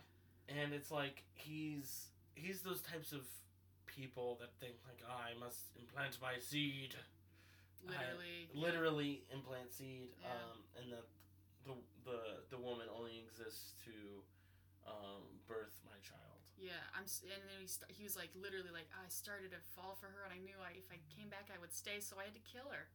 And it's like, great. That is that is like like the thing is is that like that is very like fucking horrible. Yeah. But it also has like there's people out there that really fucking think that. Like a lot of fucking people. Yep. Like a lot of toxic men who go around and kind of think like uh if you can't if I fall in love with you you must die. And it's like Yeah, that's fucking that, like what do you what do you think this is? Some fucking Shakespearean work of art? Right, isn't that very Shakespearean? I don't know about that. Greek? I don't know. Maybe. I don't know. I don't know. Literature, uh, literature and history is weird. Let's just say that. Yeah. Ego, bad dad. Bad. Just very bad. You were very, you were very the worst at solemn during this. I mean, Did you want to? so... Did you want to mention something? It's- No, he's just. I just. It's. There's just not a lot of jokes to make when it's such a bad, shitty dad. Yeah. Like not just shitty as a dad, but shitty as a being. Oh yeah, of course. Just like on on every level, just extremely bad and evil and bad. Yeah. Like, like, like uh, not only like a murderer of his own children, but like emotionally manipulative not only to them but to their mothers Mhm. and parents and like basically a kidnapper like an ab- at first an absentee dad then a kidnapper then a murderer Mhm. for all of his children hundreds of children thousands of children Yeah. and then tries to take over the body of his son Mhm. because his son is nothing more than a tool for him to achieve his own ends. Like there, there's so many levels of bad daditude in that that that that Mr. Gunn layered in there get just wow, Mr. Gunn Mr. Gunn. has a lot of things to work through. Yeah, don't we all? Yeah. Um, we're gonna talk about Drax briefly. Oh yeah, he's presumably a really good dad. Seemed seemed like a good dad. Seemed like a good dad. Yeah, it's kind of sucks. Kind of a shitty weirdo in general, but like good, good dad. yeah. So, yeah, there's Drax, and then um, we're gonna do um, we're gonna do the Rocket. yeah, let's do Rocket also briefly. sp- just briefly. Yeah. Good dad. Good dad. I, you know, I think he has his own issues to carry out, and I think it's gonna be interesting to kind of see like you know he really cares for Groot. Yeah, he's a he's a shitty. He's just kind of a shithead. Yeah. Just like kind of though. You Yeah, know what I mean? Like he's because like, he's been through so much. He's been, well, it's I explains not excuses. Yeah. Um, or not excuses, not the other pronunciation. yeah. Yep. But like, just some shit he does is so Yeah. shitty, and hopefully he's getting better now. We. But he's still yeah. like he's still like a prankster and like a rascal who. In Endgame, he seems a little bit more like. I mean, I think it's because more like this is like Yeah. some serious shit. Yeah. So like he seems much more like toned down on the assholeness, even though he still is. Yeah. He's uh, still like low key, like but like kind of a fun asshole. Whereas before he's like stealing people's like uh, mobility aids and like like uh, you know it's gonna be really funny. He's gonna wake up and he can't walk. It's like Rocket. But you could you could delve into that more in a hopefully it will because like he has tons of body issues yeah. and so it's like his easy way of getting back at people and finding like maybe that's why his sense of humor is so warped because like anyway um, No, I have a is- lot of a lot of interesting thoughts about Rocket. I just You really, you really love the Guardians, don't you? I really love certain Guardians. No, I'm saying the Guardians, of the movies themselves. I was like, yeah, I like him. I like him a lot. Oh, I really really like Rocket. Yeah. I love monsters. I know, yeah, we talked about this. he had a scene where he was like, I Well- didn't ask to be turned into some little monster, and I'm like, there it is! Damn it! There's my guy! So you're gonna love. Oh, I- I'm I'm gonna s- you're, lose you're pissed. You're probably pissed off about the Dark Universe. What? the Dark Universe. What? We've talked about this. Have we? Yes, we have. What? What? The Universal Dark Universe that they were gonna do, a cinematic universe of all the monster movies. Oh, yeah, we have talked about this. Yeah, I'm sorry. I thought that was something in the MCU that I was just. Okay, no. Yeah, kinda. Yeah. yeah. I'm, re- I'm really upset that the Guillermo del Toro can't do everything that he wants to do. I want Guillermo del Toro to do it. The Mountains of I Madness. want, I want him to get everything that he wants because it's Yeah. what I want to. Do. I wanted him to do The Hobbit. It would have been amazing. Yeah. It would have been so good. Yeah. All right, let's move on to. the Oh, sorry. It's okay. The amount of tangents we're hitting are just amazing. So many tangents, Yeah. but this is like who we are as people. so yeah, this is good. true. Uh, we're gonna move on to. We're actually gonna do before we get into the big daddy of them all. Do you, which one do you want to end on? Thanos. I think we gotta end on Tony Stark. Oh, because we haven't covered him. Yeah, he's the one with. So then we'll do Thanos to Tony Stark. But Yeah. so then let's do We still have to do Clint. Clint, Stane, Adrian. I don't really want to talk about Stane really. Okay, I, w- I really was just gonna say Stane, the first bad dad. Obadiah dad. Stane. Oh, Shitty. Iron Man one. Yeah. Bad. Bad. Yeah. bad dad. In the sense of like mentors Tony. We have to clarify. Yeah, that. yeah, Is He- a, he's a father figure to Tony. Yes. and evil Yes. and shitty. yes. yeah. Um, because money. Um, we're gonna talk about Clint a little bit. Yeah. Let's talk about Clint. Clint. Man, I really don't want to talk about Clint. Clint is like, just I fucking hate him. He could have been so great, and where the places he went in Endgame, I just fucking hate this guy. I really, I really genuinely it's hate gonna this be guy. in, it's gonna be interesting when the Hawkeye TV show comes out. There's a Hawkeye TV show coming Have you not been paying attention? No. He's gonna be building up. It's actually based off of like a really interesting comic book line. He's gonna be teaching what's her fucking name how to be a No, they're doing that run yeah with him, with Renner. yeah. No, oh no! He's Hawkeye in the MCU. It's gonna be. Oh God, get him out of there! He's gonna be. Wasn't his failed app bad enough to get him out of there? um. His app scam? You should have a discussion with Layla about Jeremy Renner and I'm sure I did. I sure I should. Fuck. She has Okay. some interesting opinions. So presumably he's a good dad. His kids seem to love him. We don't see him much because they're just a complete random curveball that shouldn't have existed. But I Yeah. guess I guess he's a good dad. He certainly seems to love him enough to commit a bunch of Heinous hate crimes war afterwards. crimes. Yeah, cool beans. Great. Well, not hate crimes, war crimes. Sure. Oh, Let's, yeah. Let's go. with- Let's go with that. Often those two are synonymous. oof. Oof. Big yeah. oof. Big oof. Big oof squad. Big oofs. All right. Taking make, taking big shots. I'm just so mad. That's okay. Yeah. Let's move on then from Yeah. Clint.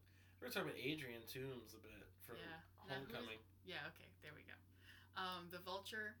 Um, just a shitty dad. Evil. Evil, but also shitty. But like, it's interesting because like he cares for his daughter, Yeah. and like, I mean, like threatening a kid with a gun is uh, bad because he realizes that he's Peter, yeah. uh, that he's Spider Man, which is like one of my favorite scenes in the MCU because it's like it's haunting.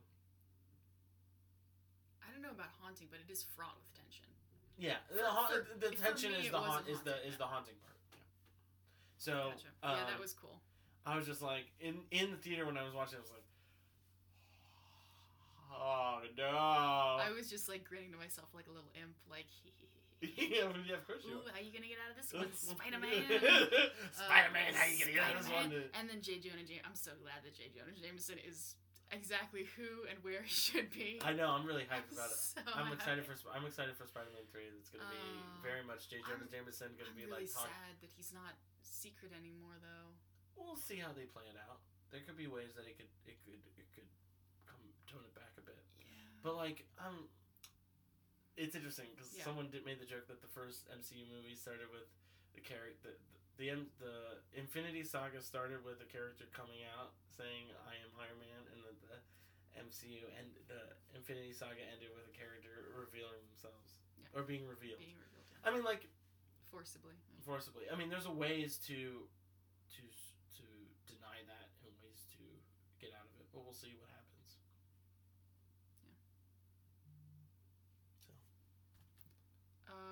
Uh, we were talking about Adrian Toomes.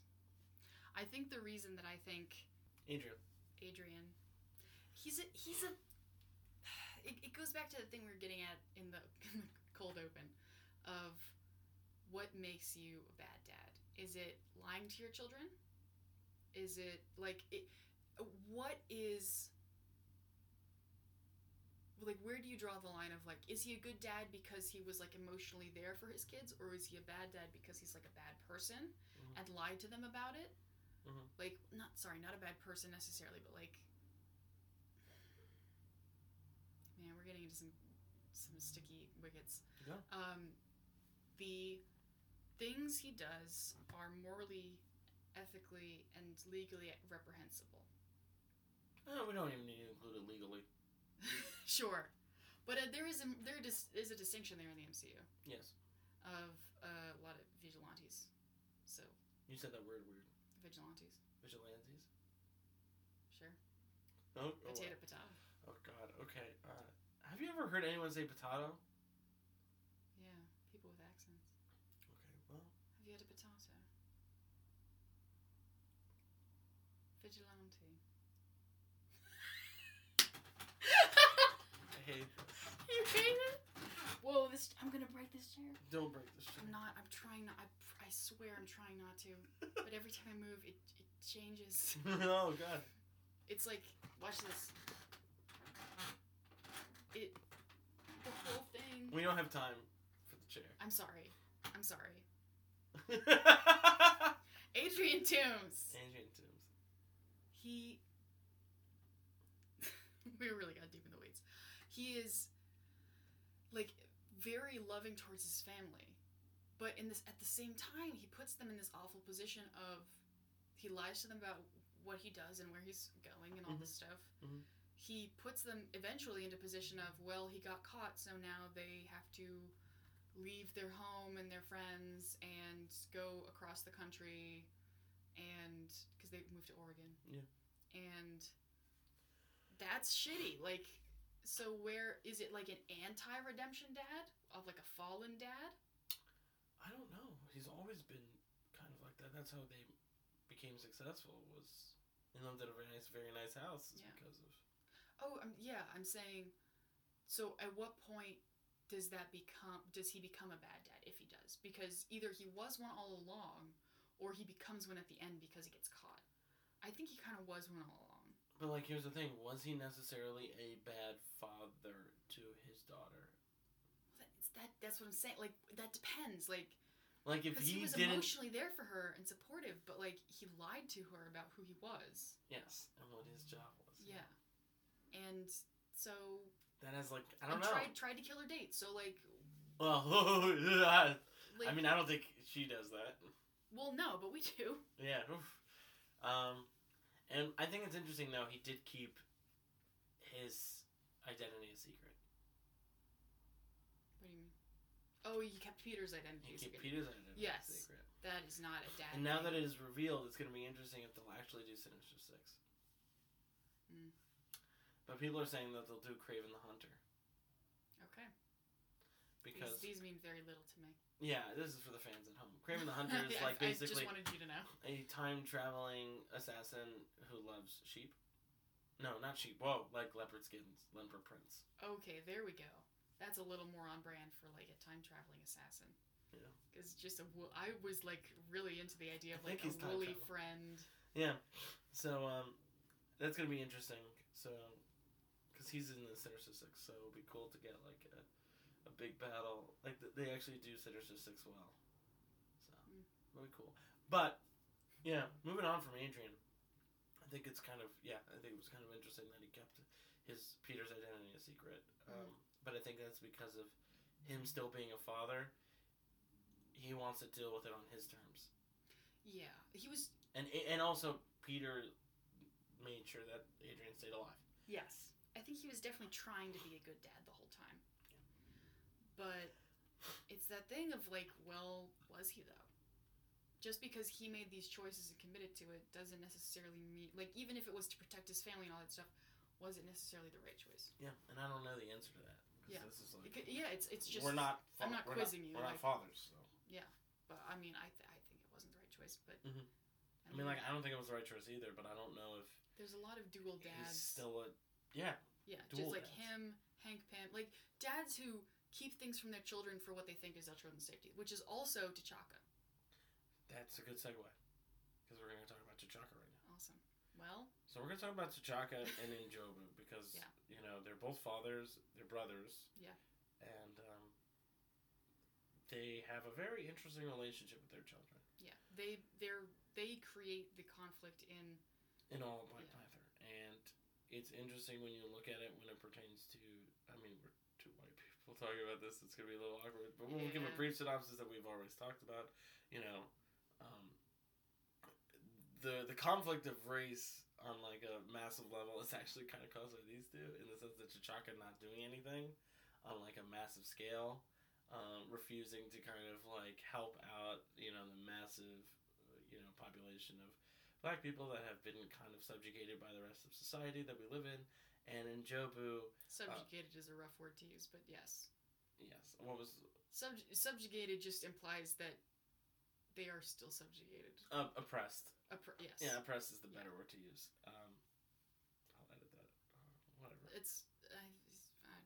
it's up to Yeah, and oh yeah, so you know, massive amounts of oppressed people across the planet, and T'Chaka refusing to do that, and kind of, I uh, adhering to some sort of isolationist policy Yeah. has not only fucked over the future of of our character T'Challa, but has fucked over Wakanda and Wakanda's view of society, or Yeah. the view of Wakanda. Uh, now that they're out in the open on the rest of society, so it's gonna be interesting to Mm. kind of see like where have you been this whole time? Like, well, Yeah. like areas in Philly were getting bombed by like the U.S. government, and it's like, Yeah, although they might not even address that because Infinity War happens so soon after the reveal that it might just be overshadowed in a lot of people's minds.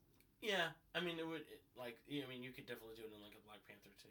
The way that Ryan Coogler is probably, you know, has is willing to go that far to talk about these topics.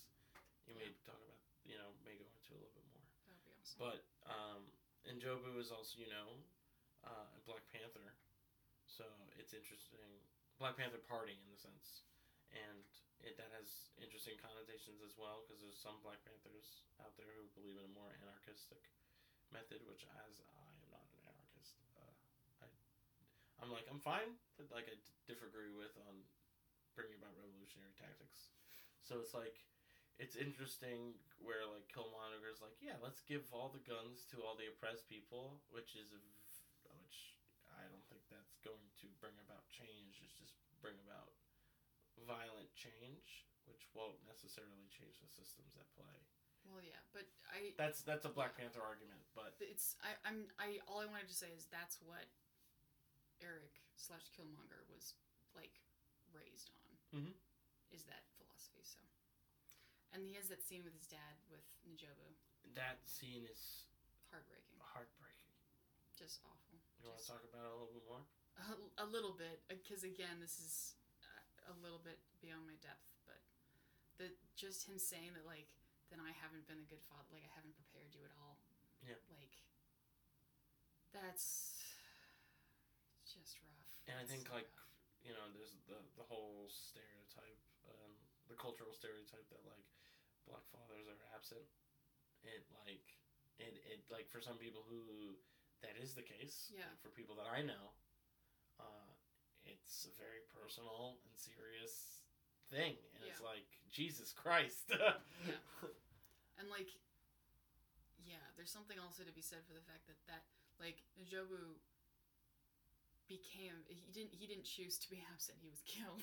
yeah. Of course. Yeah. Yeah, Yeah. Yeah. It's like like he wanted to be there. Like it, it's was he a bad dad because he didn't prepare his seven year olds like however old Yeah. Eric what like five seven I I'm bad with kids. Yeah, and was he a bad dad for trying to defend his community from like, uh, you know, massive, you know, oppression uh, in the United States? I don't know. You know, it's the '90s. The, yeah You know, the Rodney King riots were literally going on as we were talking about it, and it's that's like.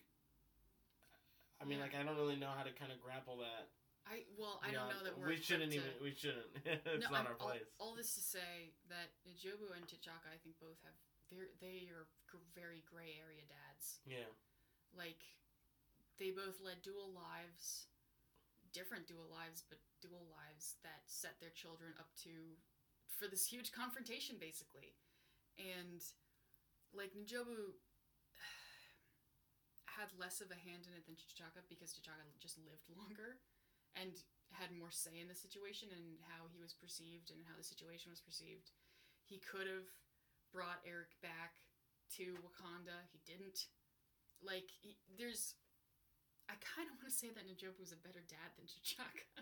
I mean, to a, into a lesser extent, yes. yeah. It's rough. I mean, we'll never know because they, you know, what what would it be like if T'Chaka had been the one who died and N'Jobu was the one who lived longer and was able to do more as a dad? We don't know. And I don't Yeah. think that I don't think the point is to know like oh the what if in that case. I yeah, I'm just is to- saying, like. yeah, of yeah. course. Whew, that was that was intense. Yeah. Now we're gonna move on to the two daddies, the biggest- two biggest daddies of them all. the biggest daddies of them all, Thanos and Tony Stark. Yeah, let's start with Thanos because Tony Stark is the ultimate daddy. he's the one with like the broader reaching ramifications, like emotionally, Yeah. socially for for especially Peter. Um, for Thanos, he fucking sucks. He's a dillweed. He's a dickweed. He's a piece of shit. He is an absolute just crevice cretin. He is just I. He, he's like someone blew their nose and they're like ugh, and then Mhm. they throw it away. And then it mutates into something that wants to kill half of the population of everything because that, for some reason, sounds like a good idea. Yeah, I still see people saying that he had a point. I, people are really dumb, but people also are really people. lo- fucking dumb. Also, everyone seems to overlook the fact that he was a terrible, abusive dad? Question mark. Like lots of quotation marks around that. Yeah. He was he a dad? He was basically just like this. He commanded child soldiers to fight each other to to maybe win his approval, which is just so sad. And to he took one of them apart. He took her apart and replaced her all- with machines. And then in in what is it in Endgame? He or no in Infinity War he stretches her out and tortures her. yes, He tortures her. yes. Like He's the shittiest. And then he, sacrifices Gamora, and he's like, it cost everything. Did it though? You cried like one tear, and then you were fine. You didn't even think about it twice, you piece of shit. Like he's just the worst. Yes. He's he's the worst. Yeah, and I think so it's interesting because I think the way that Infinity War sets it up is kind of like you see the perspective of like it is skewed. It, li- li- think about this. Think- no, no, no. Listen, listen. listen. Yeah, it yeah, is yeah, skewed to to make it seem that Thanos is like good or not good. Is like doing a thing. He's, yeah, he's making a sacrifice. He's making a sacrifice that seems like oh the burden. But what it but what Endgame shows about Thanos is that that sacrifice is nothing. That is a meaningless sacrifice because he's actually also a terrible person. Yeah. He has always been a terrible person and there is not there is nothing between what happens between the 2012 Thanos or 2014 Thanos that comes back in time that comes into the future and the Thanos that we see in Infinity War. The mm-hmm. only difference is that we see a little bit more of him, so it makes it look like he's kind of nice, but actually that's not how he is in reality. Yeah. Well, does, does that make sense? It I'm- does. and like, I, I'm not disagree. I agree with everything you Okay. said.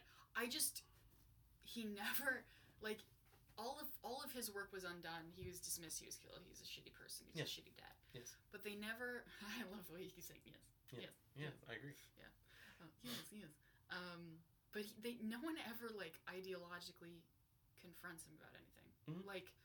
It's, it's always dismissed as like you can't kill all these people or like you're an evil guy but it's, no one ever is like hey doing this isn't going to solve anything like not only is it going to hurt a bunch of people all that stuff which you apparently don't care about but you're also not solving anything like th- they never tackle the broader ramifications of what he does like they never tackle does it actually work well no of course it doesn't fucking work because he took out half the infrastructure like there there is no good outcome to what he did Yeah. and no one ever like addresses that aspect of why he's wrong and He doesn't bad. change the systems that exist. Exactly. He doesn't do any positive changes. He Yeah. just removes half the people that exist. Which okay, I guess we have which like half as many people. Like yes. Uh, Like I, I do want I do I think this is a really interesting point in the sense of people have talked about this countlessly in the sense that Thanos' behavior of removing half of the population is very eugenicist, where a lot of people think like, you know, we are in the breast of a climate crisis, and um, there are environmental activists out there who like, you know, you're you're liberal, you know, fancy, you know, uh, like, oh, there's just an overpopulation. It's like, well, do you know where that leads? If- That that thinking of kind of like overpopulation. Well, how do we get rid of that population? Well, we have to kill people. Then who's going to be killed? Yeah. And then it's the poor people. Yeah. And poor people are the ones to then just be off first. Yeah. And it's just like, and then from there, we then those people want to build a society of just like, oh, smart people. Yeah. And then that's when you get Gattaca. Uh, and no Yeah. one wants that.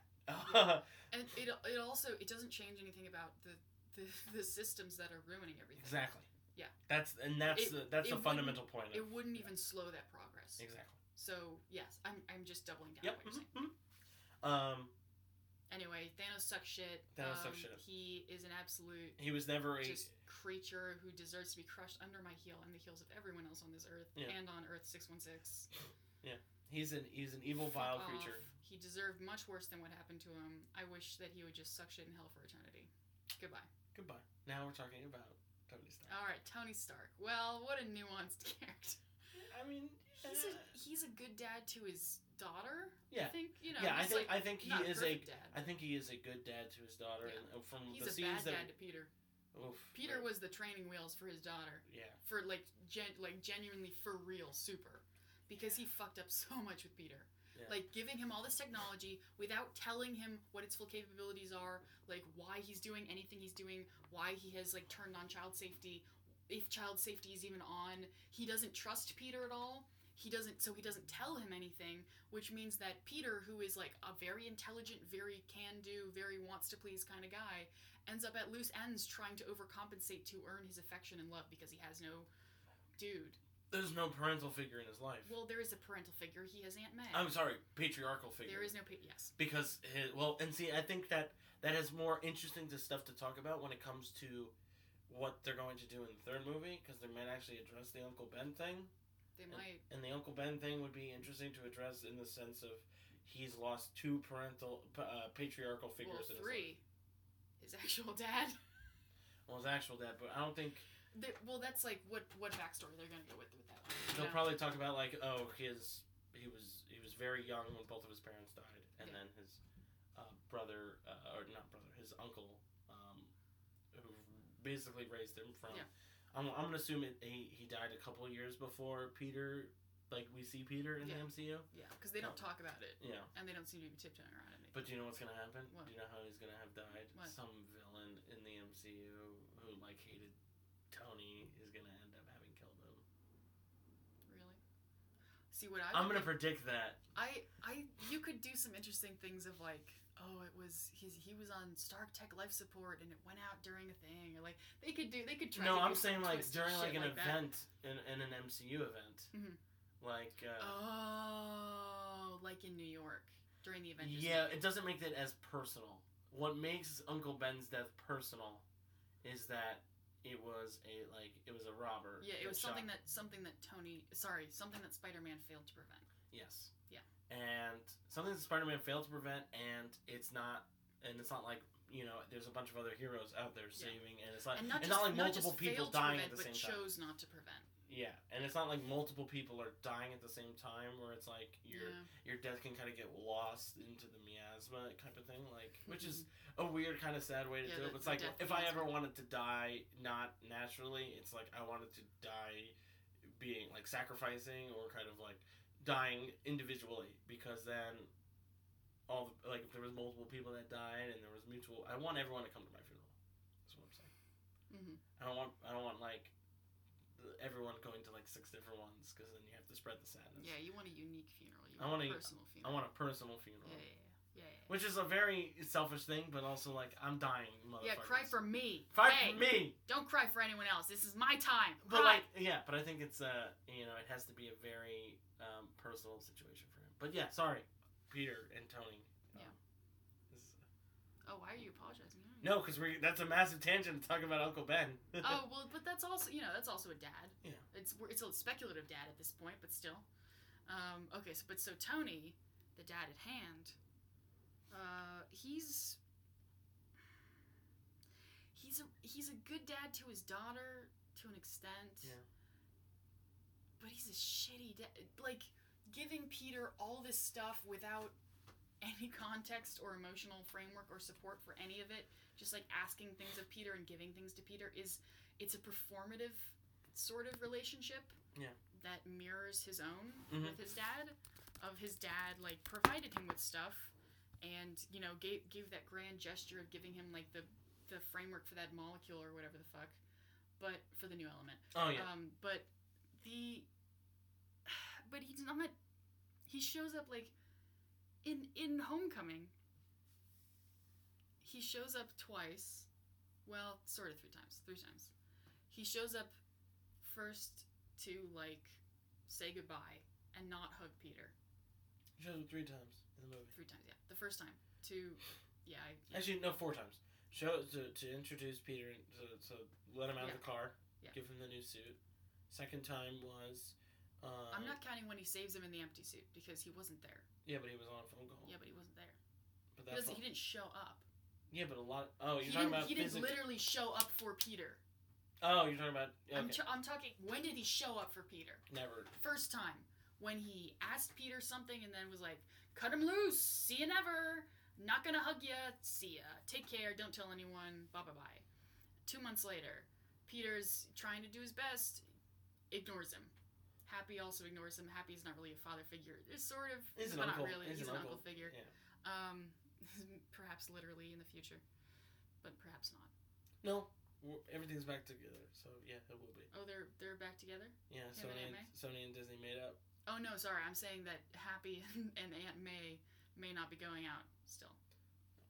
They may have just been a summer fling, as Aunt May put it. Anyway.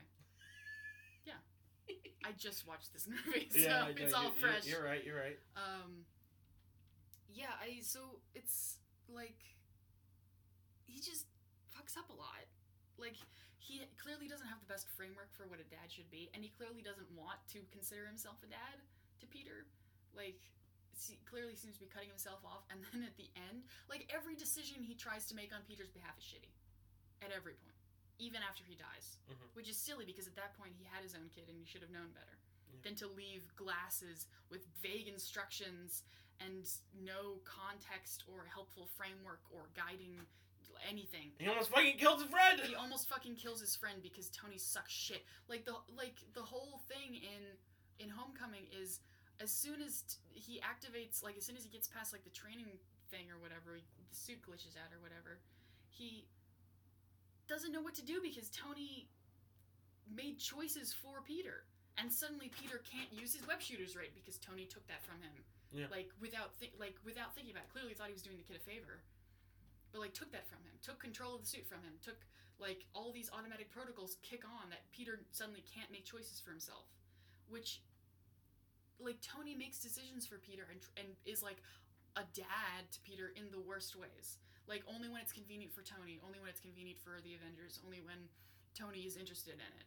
Like only to the extent that Tony wants it to be, which is not what a dad is supposed to be. A dad is supposed to be there for you when you need him, not when he needs you. Which is what Tony is to Peter. I don't know how else to respond to that. Was really good. Thank you. I just saw this movie, so it's all it's all very um, fresh. Had a lot of opiniones, um, but it's it's so shitty that like Peter has to clean up. That he w- Tony wasn't even there for him. Like we see him like he li- literally shows up only to to give Peter a new suit and then to ask him to do something. He he tries to get Peter to join the Avengers. He's fifteen. He is fifteen. Yeah. Fifteen years old. Sixteen kind of. In the first movie, he's 15. Oh. And the, he's 15 fucking years. He's not even like 17. It's mm. not even like, I'm almost an adult. It's like, no, you're barely in high school. And you're an Avenger? No! The whole first movie is Peter, like, growing up and learning how to be, like, basically responsible and good on his own, and Tony not learning those lessons. Like, Tony immediately at the end, as a culmination of everything that they've gone through and everything that they've learned, how about you join the Avengers, which is contrary to the, your whole character arc in this movie. And of course, you know, for the movie, for the plot, it's good that Peter says no. Like it's a good setup. It's it pays off. But Tony and and honestly, I'm shocked that Pepper was on board with that. Like Pepper comes out, it's like, well, what am I gonna tell him? The kid was supposed to join the Avengers. Did you mess this up? And it's like Pepper, of all the people, you're the one who's like the most against superheroes and like the most against people risking their lives. How the fuck are you gonna be on top of like this 15 year old child joining the Avengers? Well, we'll see if they do Young Avengers and Tony's daughter puts on a suit and flies around with. That's great. So that's future stuff that hasn't happened. We're not talking about that right now. I'm gonna play the role that you played earlier. Let's talk about what's happened. Yeah, that's true. Anyway, that's pretty much all I have to say. So Tony, Tony, Tony, as like a as like a dad as a whole, like I don't like not even like talking about like him as a character like in like other movies. I'm talking about like him as just a. just as a father. I'm that's I'm talking about the same thing. Just as a father, if we're counting him as a father figure to Peter, Yep, and to his own daughter. and to his own daughter. If we're counting, if we're counting the Peter one, well, if we're just counting his daughter, he's like a good dad. But if we're counting Peter, he's not. He's kind of a shitty dad. Yeah, I don't know how. It's it's it's just it's a gray area. Yeah. It's another gray area one. It's just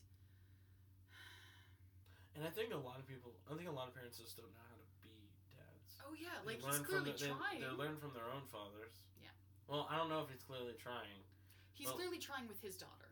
And he tries with Peter, he just tries all the wrong things and doesn't try enough. Yeah, exactly. Yeah. And it's like, you know, when you're looking at fathers in real life, how do you, like, if you're going to be a father, how do you deal with these types of things? hmm Maybe there's people that are listening that are dads, and maybe they have things to weigh in on. Yeah. But I don't know. I feel like there's a, you know, a, you know, we, we mentioned this, you know, before we started that a lot of, a lot of writers in the MCU and a lot of writers in general are male because of the way that systems are, and the one thing that male writers know is about being a father, so they'll try to write what they know, which Yeah. is being a dad It's or having had a absent or abusive. It's I think there's something to be said for the fact that a lot of like you can kind of tell how old oh, oh, a straightaway male writer is because of what side of the coin he puts himself on. Mhm. Like the first Guardians of the Galaxy movie, it's all about parents. Yeah. Second Guardians of the Galaxy movie, it's oh, I'm we're becoming our parents. Third Guardians of the Galaxy movie, they're gonna just be parents, flat out. Um, er, like early, just early Iron Man movies, like the first Iron Man. He's not anyone's dad. Mm.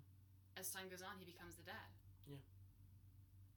I guess you could just say that's how time works and relationships work, but like the emotional touchstones that writers choose comes from a personal place because it's what they find interesting and what they find engaging, what they find relatable, and what they feel comfortable writing. And it says something that so many relationships are either like just friends or like dads. Yeah.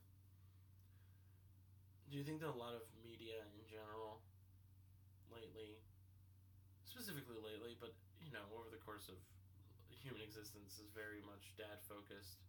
Yeah. Because of it's in a, it's an internal conflict with like what you want to see in being a father. Like it's a conflict with toxic masculinity in a sense. Is what I'm I getting don't, at. I don't know that it's a conflict. I think it's we we're seeing writers and and actors and directors and producers etc. We're seeing a lot of white men work through their issues on screen. Yeah. And on page and on you know In video games. in video stuff. games and on the small screen. That necess- doesn't necessarily say that it's bad. It's just Oh, that, yeah, no. that yeah, like I you know as you know I mentioned, God of War is a is a really good example of like struggling to be a father, and that is a hard thing to do. Yeah. Being Again, a I parent haven't. I haven't played it, so I can't really weigh in too much. It's just it's an interesting game. yeah. It, heard it, when it comes to like the story start part, everything else is like you have like he has basically Storm, uh, Stormbreaker. Yeah. Where like bring back the hammer, the axe, but yeah, I mean like Oh, you know what else is funny? This is quick, just brief to loop around. Odin's like last words to Thor, like "You're not the god of hammers. It was just a tool for your lightning powers or whatever," which Yeah. makes sense because he's god of thunder, whatever. But then flash forward, it's all undone. well that's a we, Odin's last words are undone. we talked about this. We've already talked about that. I just wanted to say, from a dad perspective, just like shitty till the end. His his like his one good thing that he did for Thor was like be like, "Hey man, believe in yourself. You're not the god of hammers." And that's undone. Well, no, I think it was just like I mean, in the sense of in Endgame, him grabbing both is the, like, it doesn't matter that he can grab both of them. It matters that he can he has the courage to. Yeah. Now To- we're talking about face his fear. bisexuality. Now he has the courage to face his fears. Yeah, and date a man. If only. Maybe the future of the MCU will be braver, and it won't just be one of the one of the bros sharing circle mentioning a boyfriend. That's a conversation for another time. It is. But this was good, and we both Yeah. really need to go. Yes, we both really need So to go. So we're gonna wrap this up, and if, there may be some untied loose ends that we can address if people want to talk to us. And if you want to talk to us, you can find me on Twitter at the Pizza Taco. and me on Twitter at just Sam, please. Awesome. Yeah. Well, thanks to uh, Steve Molitor for the music. Uh, thank you for Charles Villanueva for our logo.